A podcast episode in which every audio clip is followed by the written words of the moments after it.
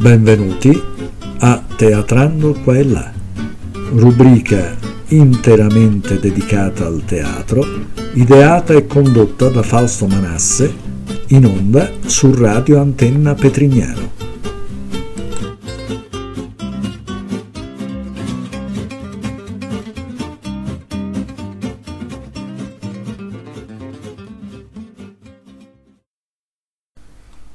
Caro saluto a tutti gli amici ascoltatori da Fausto Manasse. In questo periodo che ci avvicina alle festività natalizie di fine anno, in una situazione eh, che possiamo definire triste e anche insolita, voglio offrire nel mio spazio la possibilità di dedicare ad una persona amata, ad un parente, a un amico o a chi volete voi, la lettura di un brano da voi scelto di una poesia, un piccolo racconto, una frase, quello che volete. Chi fosse interessato può contattarmi tramite il mio profilo Messenger di Facebook inviando il testo scelto e la dedica da fare. Sperando di fare una cosa gradita agli ascoltatori di Radio Antenna Petrignano, vi saluto con affetto. La dedica di quest'oggi mi è stata richiesta da una cara amica che si chiama Piera e che per lavoro è molto vicina al mondo del teatro. La sua dedica è infatti rivolta a tutti gli amici del teatro amatoriale, eh, dei quali mi onoro di far parte anch'io, e dei quali lei sente molto la mancanza per la situazione attuale. La dedica scelta è una poesia di Charles Baudelaire e si intitola Ubriacatevi. Bisogna sempre essere ubriachi. Tutto qui. È l'unico problema. Per non sentire l'orribile fardello del tempo che vi spezza la schiena e vi piega a terra, dovete ubriacarvi senza tregua. Ma di che cosa? Di vino, di poesia o di virtù, come vi pare. Ma ubriacatevi e se talvolta sui gradini di un palazzo, sull'erba verde di un fosso, nella tetra solitudine della vostra stanza, vi risvegliate perché l'ebbrezza è diminuita o scomparsa, chiedete al vento, alle stelle, gli uccelli, l'orologio, a tutto ciò che fugge, a tutto ciò che geme, a tutto ciò che scorre, a tutto ciò che canta, a tutto ciò che parla. Chiedete che ora è e il vento, le onde, le stelle, gli uccelli, l'orologio vi risponderanno. È ora di ubriacarsi, per non essere schiavi, martirizzati dal tempo. Ubriacatevi, ubriacatevi sempre, di vino, di poesia o di virtù, come vi pare.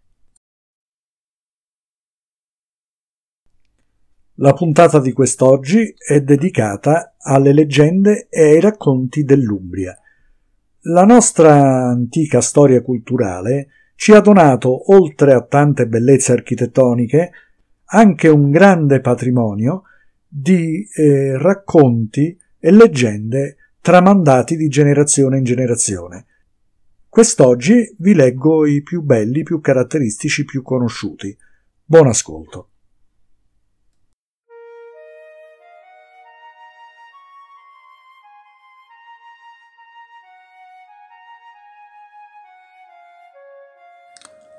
La leggenda del drago di Terni. L'Umbria è una terra ricchissima di leggende, miti, racconti e storie popolari che si tramandano da secoli e che fanno parte delle sue tradizioni, della sua storia e della sua cultura, determinando in modo importante anche l'identità di questa regione. Tra queste leggende ce n'è una molto conosciuta che riguarda la città di Terni, si tratta della leggenda del drago di Terni, che spiega anche la presenza sullo stemma della città proprio di un drago. La leggenda è ambientata in un passato molto lontano e racconta di un drago che abitava nel territorio di Terni e che terrorizzava la popolazione della zona. Chi si allontanava di casa rischiava infatti di imbattersi in quella terribile creatura che assaliva e uccideva chiunque incontrasse. Molto pericoloso era in particolare il suo alito, davvero pestilenziale, che proprio per il fetore terribile che lo caratterizzava era in grado di soffocare e portare alla morte. Questo mostro era, insomma, un vero e proprio flagello, a cui urgeva porre rimedio. Il consiglio degli anziani della città decise quindi di convocare alcuni uomini che avevano fama di essere particolarmente coraggiosi e valorosi e chiese loro di uccidere la bestia. Ma chi per una ragione, chi per un'altra, tutti trovarono delle motivazioni o dei pretesti per tirarsi indietro. Sembrava quindi non ci fossero speranze quando un giorno si presentò un giovane cavaliere della famiglia dei cittadini. Il ragazzo si offrì di affrontare il drago, intenzionato a liberare la città dalla terribile minaccia che questo rappresentava. Sicuro di sé, iniziò a battere il territorio intorno alle mura ternane alla ricerca del suo terribile avversario. Secondo la leggenda, lo trovò addormentato e pensò di approfittarne per colpirlo. Ma poco prima che riuscisse a farlo il drago si svegliò. Mentre si scagliava contro il giovane, tuttavia, accadde una cosa inaspettata. Un raggio di sole colpì la lucente armatura del cavaliere e abbagliò il drago. Il ragazzo non perse tempo e colpì la belva trafiggendola da parte a parte e causandone così la morte. Finalmente Terni era libera e i suoi abitanti festeggiarono a lungo il giovane cavaliere. Spesso accade che le leggende siano metafore o spiegazioni fantasiose di fatti e fenomeni realmente accaduti. Sembra probabile che sia questo il caso anche della leggenda del drago di Terni. In particolare le morti dovute al drago corrisponderebbero a quelle dovute alla malaria, un tempo fortemente diffusa anche a causa delle zone paludose del territorio ternano, che non a caso sono quelle nelle quali, secondo il racconto, dimorava il drago. Il cavaliere coraggioso che sconfigge la bestia starebbe a simboleggiare invece le bonifiche effettuate che hanno permesso di debellare le frequenti epidemie.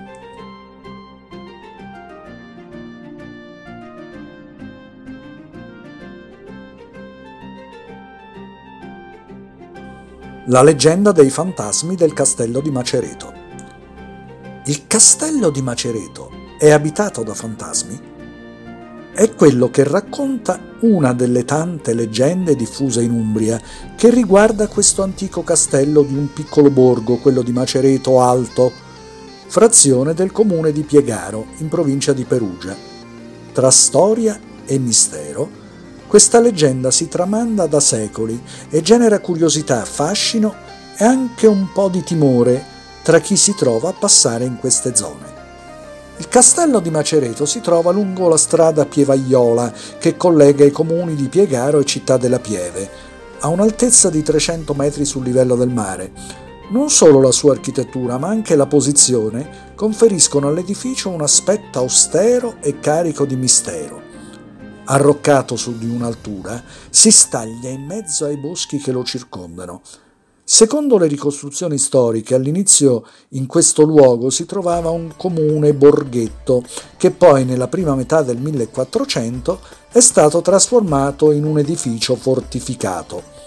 La sua funzione principale era quella di difendere il vicino paese di Piegaro, essendone un fondamentale avamposto, grazie anche alla posizione rialzata e alla vista di cui gode la torre, che spazia su un'ampia parte del territorio circostante. Proprio per le opere che realizzò e per le battaglie che sostenne nel corso del XV secolo, gli abitanti di Macereto, in questi anni, chiesero e ottennero dal Papa l'estinzione dei debiti. L'esenzione dalle imposte e altre agevolazioni economiche. E sempre al 1400 sembrano riferirsi fatti che hanno dato vita alla leggenda di fantasmi che interessa questo castello umbro. Fantasmi di guerrieri. Guerrieri, forse cavalieri medievali, Sarebbero questi, secondo la leggenda, i fantasmi che ancora oggi abitano il castello di Macereto. Le figure misteriose, che sarebbero state anche protagoniste di numerose apparizioni, si muoverebbero come un vero plotone militare il luogo in cui sarebbero apparse a curiose e abitanti dei paesi circostanti ha tra l'altro un nome che non fa che contribuire alla sensazione di inquietudine inevitabilmente suscitata da questi racconti. Viene chiamato Poggio delle Forche forse a indicare un posto in cui venivano effettuate esecuzioni capitali. Secondo alcune versioni, questa leggenda sarebbe legata all'omicidio di Vitellozzo Vitelli ad opera di Cesare Borgia. Secondo altre ricostruzioni, invece, l'origine di tutto sarebbe da collocare più genericamente nel XV secolo. In quest'epoca di incursioni e saccheggi, un manipolo di combattenti avrebbe difeso strenuamente il castello da un assalto nemico, pagando con la vita. Sarebbero proprio questi valorosi soldati ad abitare ancora quel posto, ma sotto forma di figure immateriali, misteriose e anche spaventose. Il loro aspetto è terribile perché non è quello di uomini, ma di spettri o scheletri, con occhi scavati e ossa in vista. Si manifestano di notte scendendo le scalinate dell'edificio in file di due, pronti ancora a difendere la fortezza.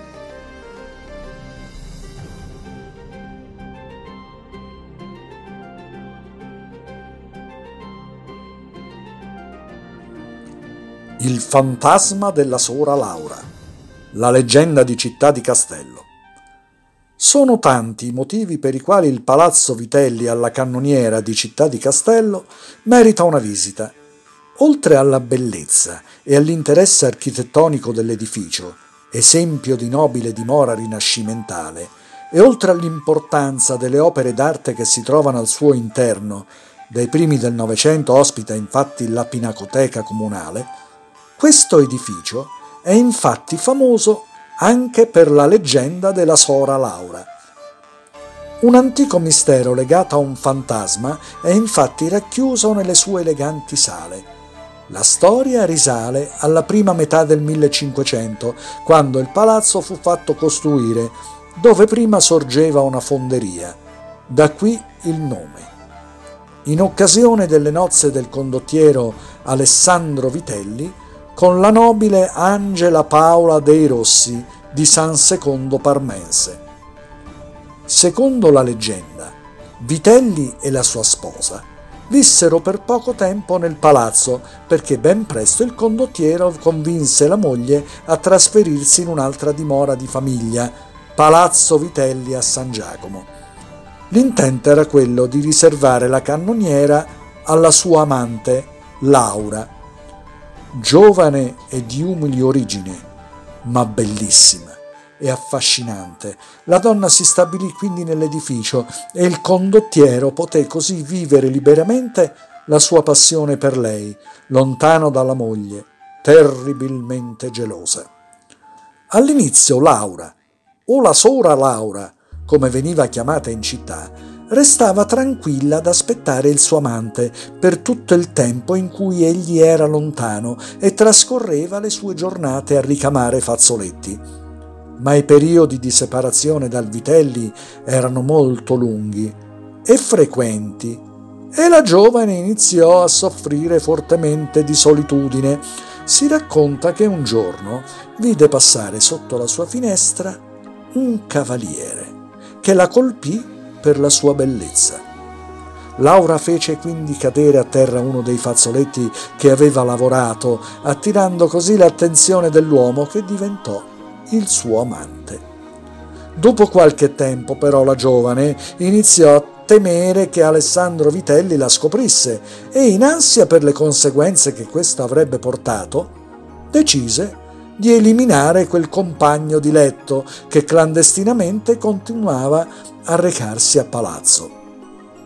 Per lui pianificò una morte terribile e senza scampo. Lo fece cadere in una botola il cui fondo era ricoperto di lame. Si racconta tra l'altro che il cavaliere fu il primo di una serie di uomini che la sora Laura descò e sedusse, per poi liberarsene facendoli finire trafitti in fondo al trabocchetto nascosto nei pressi dell'uscita posteriore dell'edificio. In quegli anni sembra che furono più di uno i ragazzi di Città di Castello che sparirono in modo misterioso. Ma arrivò il momento in cui qualcuno prese l'iniziativa di punire le malefatte di Laura. Fu proprio la moglie di Vitelli, che dopo aver scoperto il tradimento del marito, decise di avere vendetta assoldando un sicario e facendo uccidere la sua rivale. Da qui nasce la leggenda del fantasma della sora Laura, che sarebbe rimasto intrappolato nel palazzo in cerca di perdono e di redenzione per le crudeltà commesse.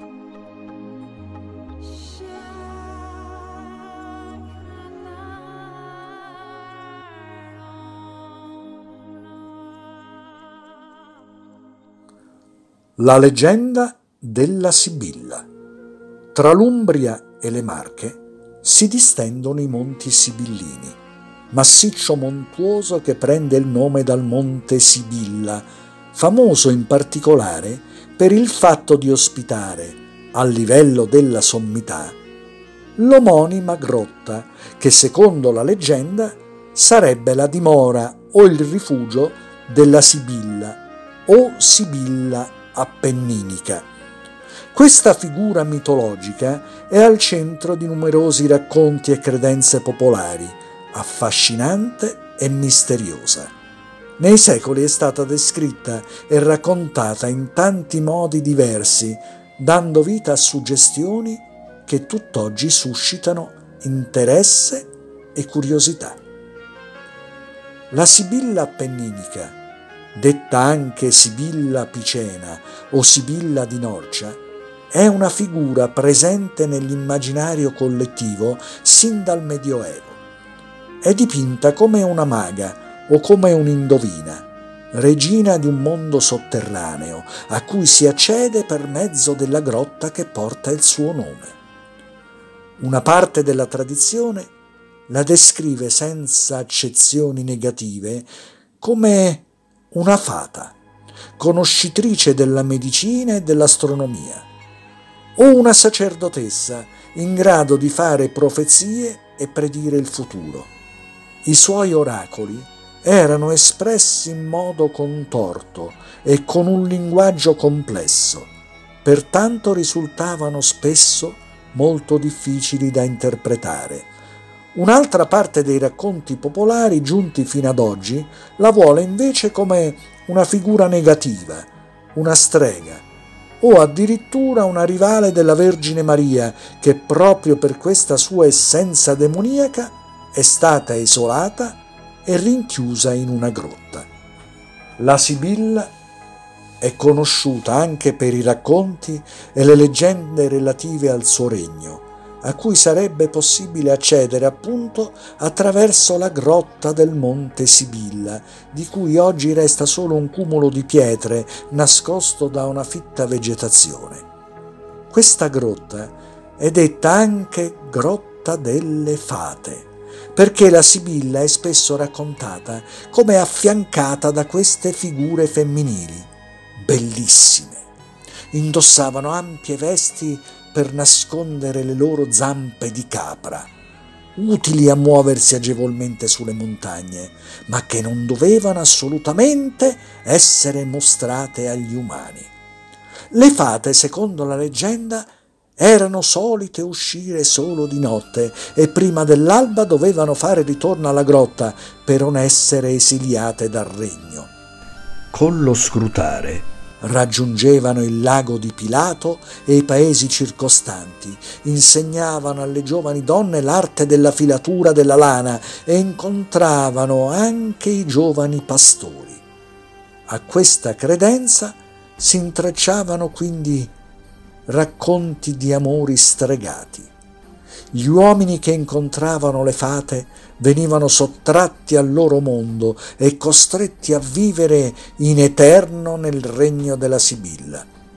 Queste figure divennero oggetto delle predicazioni di preti e frati, furono demonizzate e le storie di questi esseri malvagi e incantatori entrarono a far parte di quella narrazione che giustificò per diversi secoli roghi, impiccagioni e torture. Due sono le opere principali in letteratura che trattano della leggenda della Sibilla, entrambi risalenti al XV secolo. La Salade di Antoine de la Salle e il Guerrin meschino di Andrea da Barberino.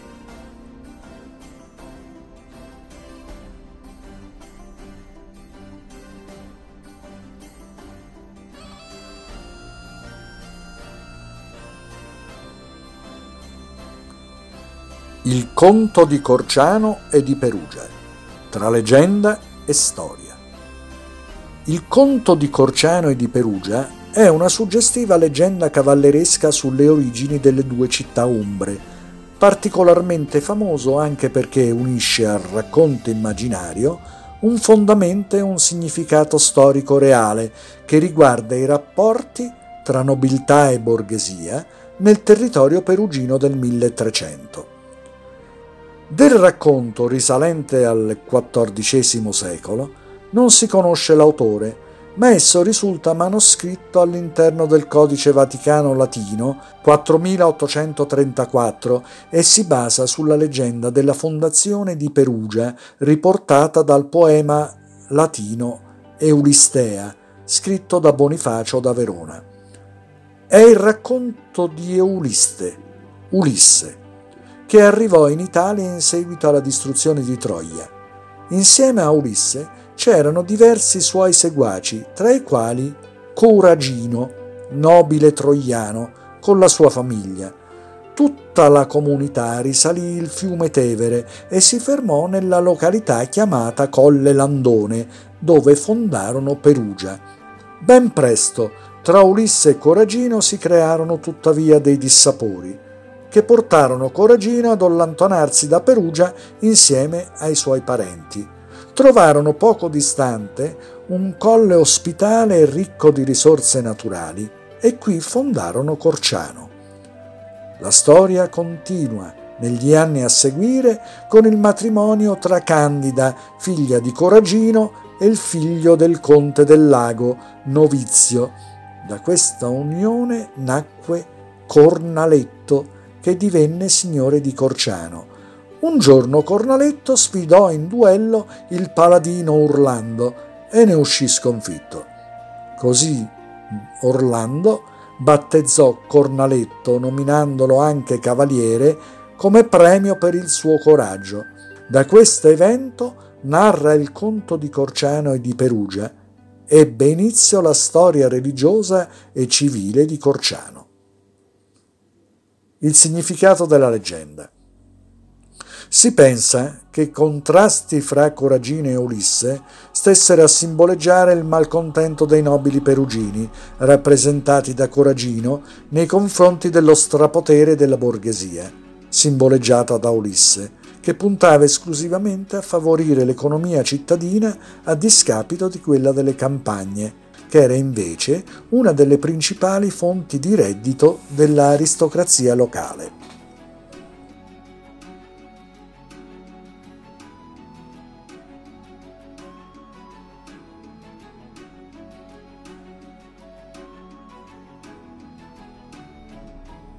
Matteuccia da Tovi. Con lei iniziò la caccia alle streghe. Matteuccia da Tovi è un personaggio importante sia per la città che per la storia medievale italiana. Matteuccia di Francesco, questo è il nome esatto della donna, nacque a Ripa Bianca nel 1388. Era una domina herbarum, esperta conoscitrice delle erbe e capace di preparare con esse unguenti e infusi, per mezzo dei quali, grazie anche al ricorso a formule magiche da recitare, si racconta fosse in grado di guarire sia dalle malattie del corpo che dalle pene dell'anima. I suoi rimedi sembra fossero davvero efficaci e quindi ci furono sempre più persone che si rivolgevano a lei per beneficiarne. Molti dei consigli che elargiva erano assolutamente innocui e al limite potevano risultare strani o stravaganti, in altri casi la donna faceva ricorso a pozioni e rituali più misteriosi e macabri. Tra i suoi clienti e protettori c'era Braccio Fortebracci, celebre condottiero e signore di un ampio territorio che comprendeva Perugia e per un breve periodo anche Todi. Secondo alcuni studiosi, fu proprio questa amicizia a decretare la sua condanna a morte. Matteuccia venne infatti accusata di stregoneria. Un modo forse per colpire proprio Braccio da Montone, che spadroneggiava appunto nell'Italia centrale ai danni di Papa Martino V. I verbali del processo, svoltosi a Todi ad opera del Tribunale dei Malefici, sono arrivati fino ad oggi e sono conservati nell'archivio storico comunale.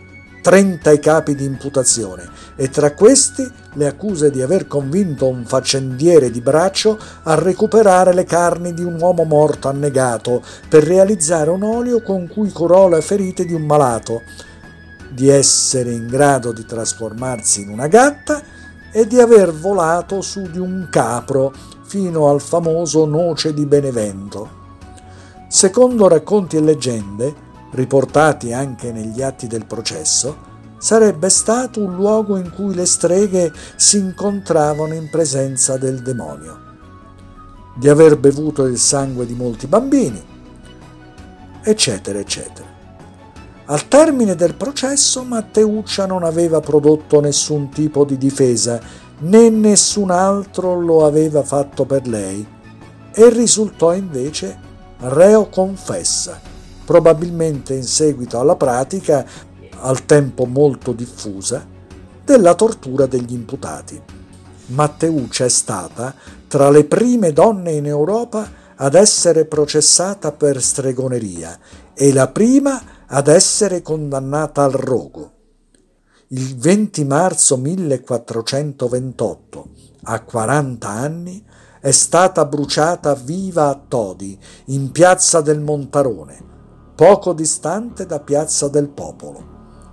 Contro di lei si mosse anche Bernardino da Siena e si dice che lo storico tiglio monumentale presente al convento di Montesanto venne piantato in occasione della visita del religioso a Todi, che sarebbe avvenuta proprio nel 1428. Ancora oggi la storia di questa donna viene approfondita raccontata e considerata simbolica degli orrori commessi dall'Inquisizione. Alla sua figura sono stati dedicati convegni, rievocazioni, spettacoli teatrali e anche l'orto della strega Matteuccia presso l'Istituto Agrario di Todi, un vero e proprio orto e giardino, ricco di erbe aromatiche officinali, utilizzato per visite e approfondimenti tra storia e botanica.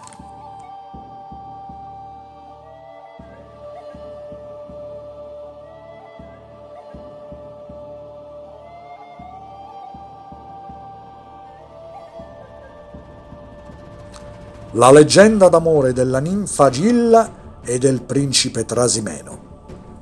Quella della ninfa Gilla e del principe Trasimeno è una delle leggende tutta umbra ed estremamente romantica, ambientata proprio sul lago Trasimeno e che, secondo la tradizione, ha determinato il nome del bellissimo specchio d'acqua umbro.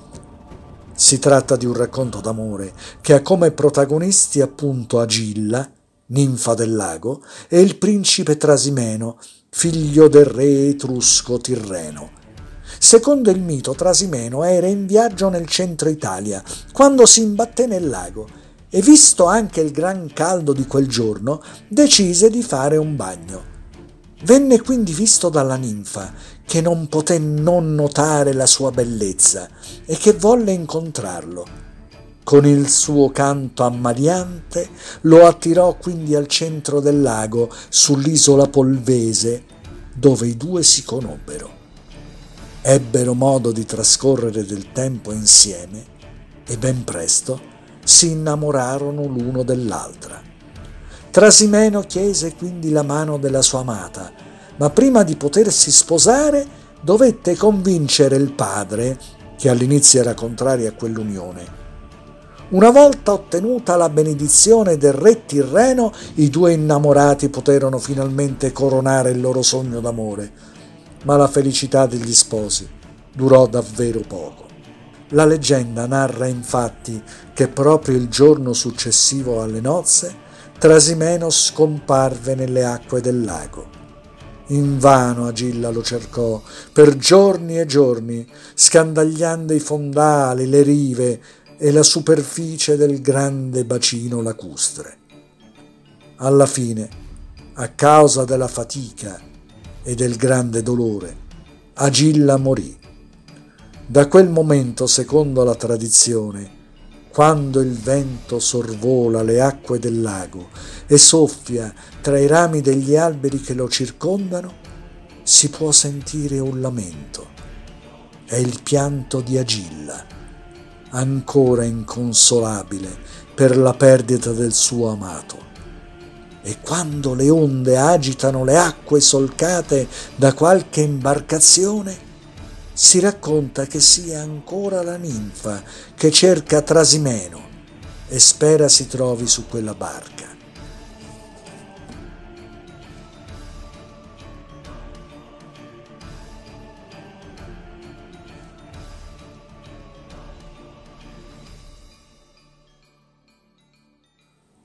La leggenda dell'Ognefro. La leggenda dell'Ognefro deriva principalmente dalla città di Terni e dalle zone limitrofe. Parliamo di racconti che vorrebbero una serie di creature che vivono in gruppi nei pressi della cascata delle Marmore. Un esseruncolo paragonabile a un folletto o a un ognomo, dalla pelle ruvida e squamosa ma che può apparire ai viandanti anche sotto forma di grazioso e innocente bambino. Normalmente è di statura piuttosto bassa e con la testa enorme, oltre ad avere un aspetto non proprio gradevole. Pare che il suo habitat ideale siano i luoghi umidi e che sia molto longevo. Vive seminascosto tra i sassi arbusti e cavità nel terreno e raramente si avventura lontano da casa. Oltre alle sembianze fanciullesche, le sue abilità di muta forma gli consentirebbero di assumere uno stato liquido. L'ognefro è una creatura giocherellona e ama fare scherzi ai malcapitati che giungono nei suoi territori, anche se di solito è abbastanza timido. Le leggende parlano di proprietà magiche da parte di questi piccoli uomini pestiferi. Per lo più sarebbero in grado di fare incantesimi di protezione e di difesa dai nemici. La cascata delle marmore è collegata ad un'altra leggenda, quella della ninfa nera, che si innamorò del pastore velino. Per punirla, la dea Giunone la trasformò nel fiume Nera lungo il quale vivono gli ignefri. Il pastore, distrutto per la perdita, si gettò da una rupe per potersi ricongiungere all'amata, diventando così la celebre cascata delle marmore.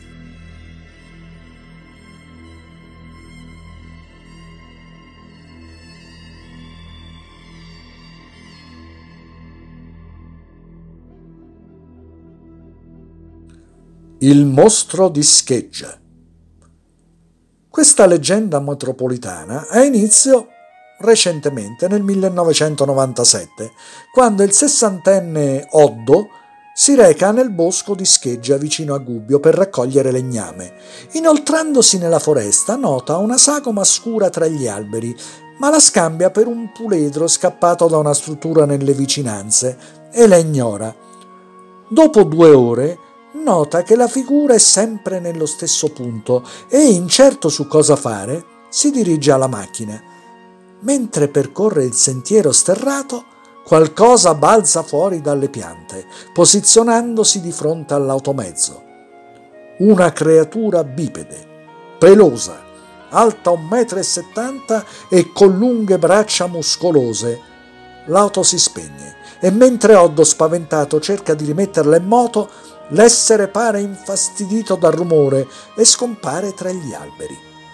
L'uomo, incoraggiato dalla famiglia, avverte le autorità e scatta una battuta di caccia con forestale e carabinieri guidati da Oddo stesso. Nessun incontro ravvicinato, ma si sentono fruscii e rumori di un grosso animale che sembra osservarli a distanza. Giungono in seguito squadre di esperti da Perugia, Firenze per indagare e nel bosco vengono rinvenute strane impronte, oltre a ciuffi di pelo color mogano. Qualche giorno dopo, Oddo viene avvicinato da uno sconosciuto che gli consiglia di non parlare di strane creature, ma dell'avvistamento di un orso. Dopo una settimana vengono avvistati nelle vicinanze alcuni orsetti scappati da un parco e la gente del paese inizia a deridere Oddo, che rimane fermo nelle sue posizioni. Non ammetterà mai di aver visto soltanto un orso. A dire il vero, già qualche mese prima del caso di Oddo, un pastore venne attaccato da un essere con gli occhi luminosi, salvandosi solo grazie al suo fedele cane, che rimarrà ucciso nella colluttazione con il mostro. Da segnalare anche un cacciatore che durante una battuta ha visto una creatura dall'andatura scimmiesca che fece scappare i suoi segugi. Quando la vicenda divenne pubblica, vennero visti degli elicotteri sorvolare i boschi con delle gabbie e parecchie persone non identificate si fermarono a parlare con i pastori, ponendogli diverse domande. Si trattava davvero di orsi fuggitivi o di un Bigfoot nostrano? Vi sono ancora molti dubbi e qualcuno pensa che Oddo, in fondo, abbia detto la verità.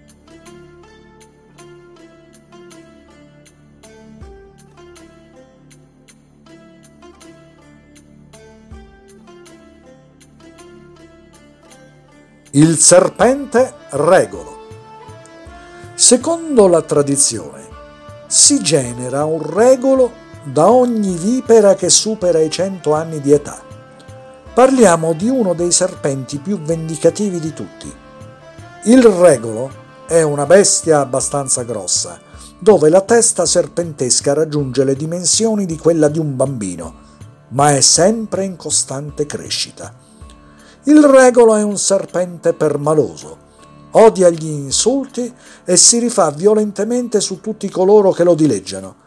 Se si tenta di mutilarlo, esso non muore, ma ricresce ancora più imponente. Il significato del nome piccolo re è condiviso con quello del basilisco, anch'esso con lo stesso significato. Il regolo viene descritto in alcune leggende come serpente a due teste, ma le tradizioni più condivise lo vedono semplicemente come un serpente abnorme e quasi invincibile.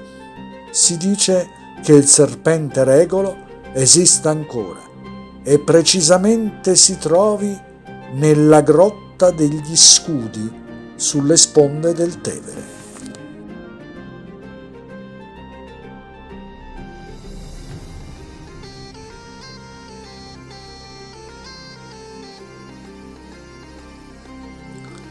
La Marroca.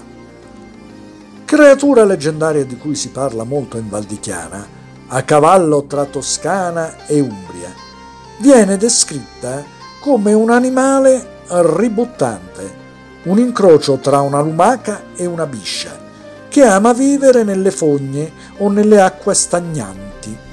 Emette un suono rauco che spaventa i bambini, tenendoli lontani dalle zone paludose. Il suo verso è associabile al gorgoglio del mulinello, come quando l'acqua va giù per lo scarico del lavandino. Se una vittima è abbastanza vicina, protende i suoi tentacoli per afferrarla e trascinarla nella sua tana. Succhia il sangue delle sue prede, a volte divorandole, e pare che avveleni le falde dove risiede, rendendo l'acqua imbevibile.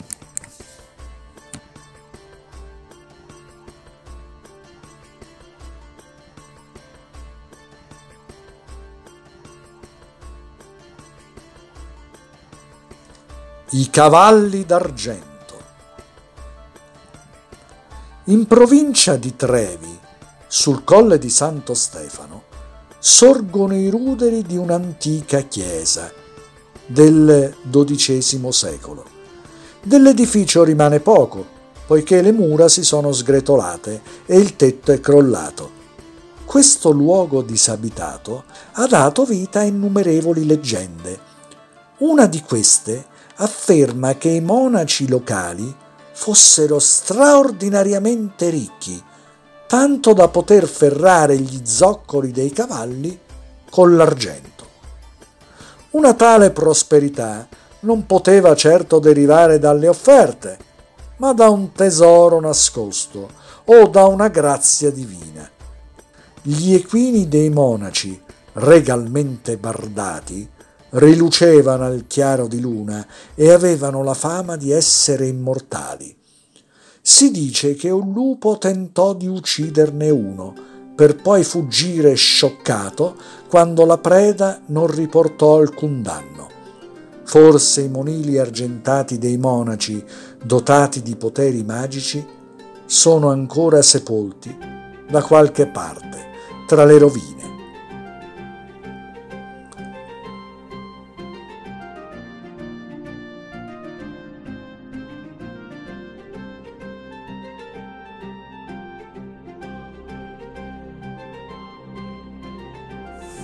Il grifo di Narni e Perugia. Nello stemma di queste due città capeggia il grifo, un essere leggendario, per metà leone, parte inferiore del corpo, e per metà aquila, testa, ali e zampe anteriori. È anche dotato di una folta criniera di piume. Antichi documenti perugini dichiarano che nella cassaforte comunale fossero addirittura custodite due unghie di grifo, grandi quanto le corna di un bue. Pare che questa creatura scorrazzasse nei campi tra Perugia e Narni, spaventando la popolazione e facendo razzia di bestiame. Gli abitanti delle rispettive città misero da parte ogni rivalità e si unirono per catturare il grifo. Secondo il mito, dopo numerosi tentativi, riuscirono nell'impresa e si divisero i trofei della bestia, cioè la pelle e il corpo scorticato, che vengono rievocati nei due stemmi di colore diverso.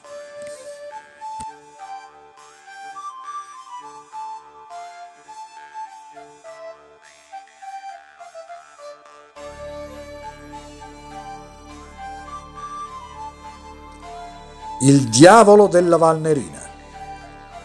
Il diavolo è onnipresente nella religiosità popolare come istigatore del male ed entità che può assumere varie fattezze a suo piacimento. Il territorio della Valnerina è ricco di storie che lo vedono protagonista. Una di queste riguarda il cavallo bianco di Trognano ed è ascrivibile alle manifestazioni di anime dannate. Più di un secolo fa, una madre e le sue figlie, mentre dormivano in una casa nel centro del paese, udirono lo scalpitare di cavalli e rumori di ferraglia. Affacciandosi, videro un enorme cavallo dal colore latteo che attraversava il villaggio. trascinando un groviglio di catene. Appena giunto fuori dal paese, scomparve in una fiammata. L'apparizione ebbe luogo varie volte nella medesima modalità, ma ispezionando il luogo della fiammata non venne trovato alcun segno di combustione. Un altro racconto suggestivo ha per oggetto un infante demoniaco. Durante una cavalcata notturna per recarsi da Rocca Tamburo a Ponte, un uomo scorse un fagotto sul ciglio della strada.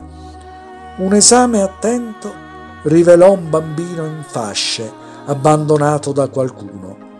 Mossa a pietà, il cavaliere prese con sé l'infante e riprese il suo cammino. Durante il viaggio si accorse che il peso del neonato aumentava costantemente fino a diventare insopportabile. Giunto nei pressi di Borgo Cerreto, dove era presente un'edicola dedicata alla Madonna, l'uomo cedette al peso e alla tensione e gettò il bambino a terra. Quest'ultimo scomparve in una fiammata proprio come il cavallo bianco.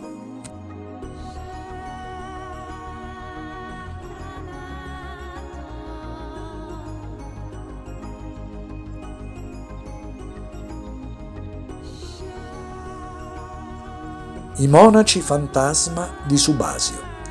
Si racconta che tempo fa, nel territorio collinare vicino ad Assisi, vi fosse un monastero la struttura era collocata presso il Monte Subasio, famoso per ospitare l'eramo delle carceri, dove San Francesco era solito rifugiarsi.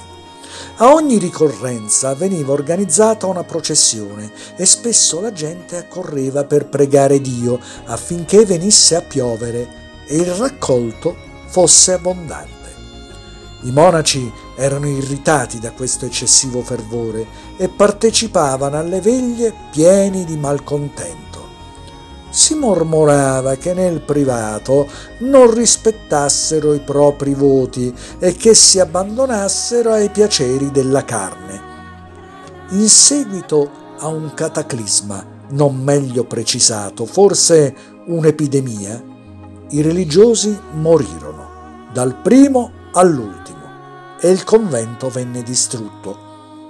Dopo qualche mese, nelle campagne lì intorno, vennero avvistate delle figure lontane che camminavano in fila con delle fiaccole accese.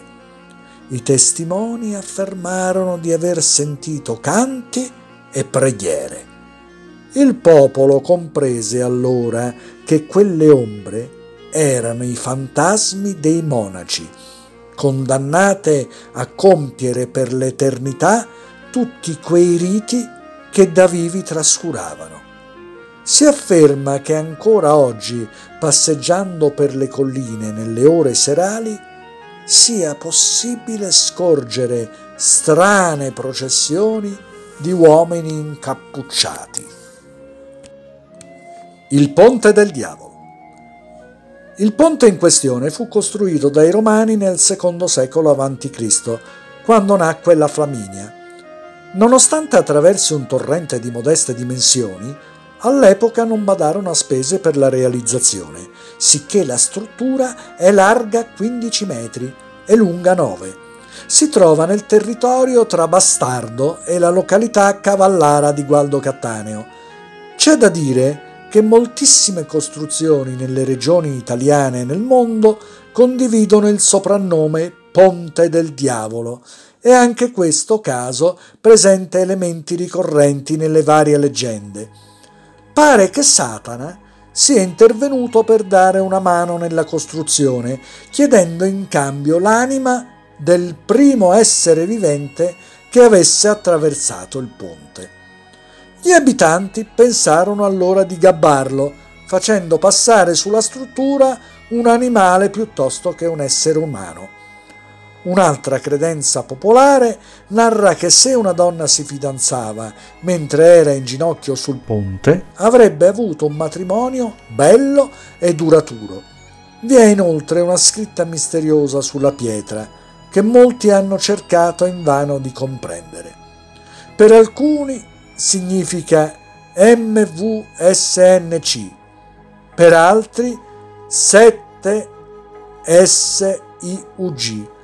Potrebbe trattarsi di una unità di misura, 7 iugeri, cioè 2 ettari, di un acronimo o di una datazione temporale, ma non vi sono ancora certezze.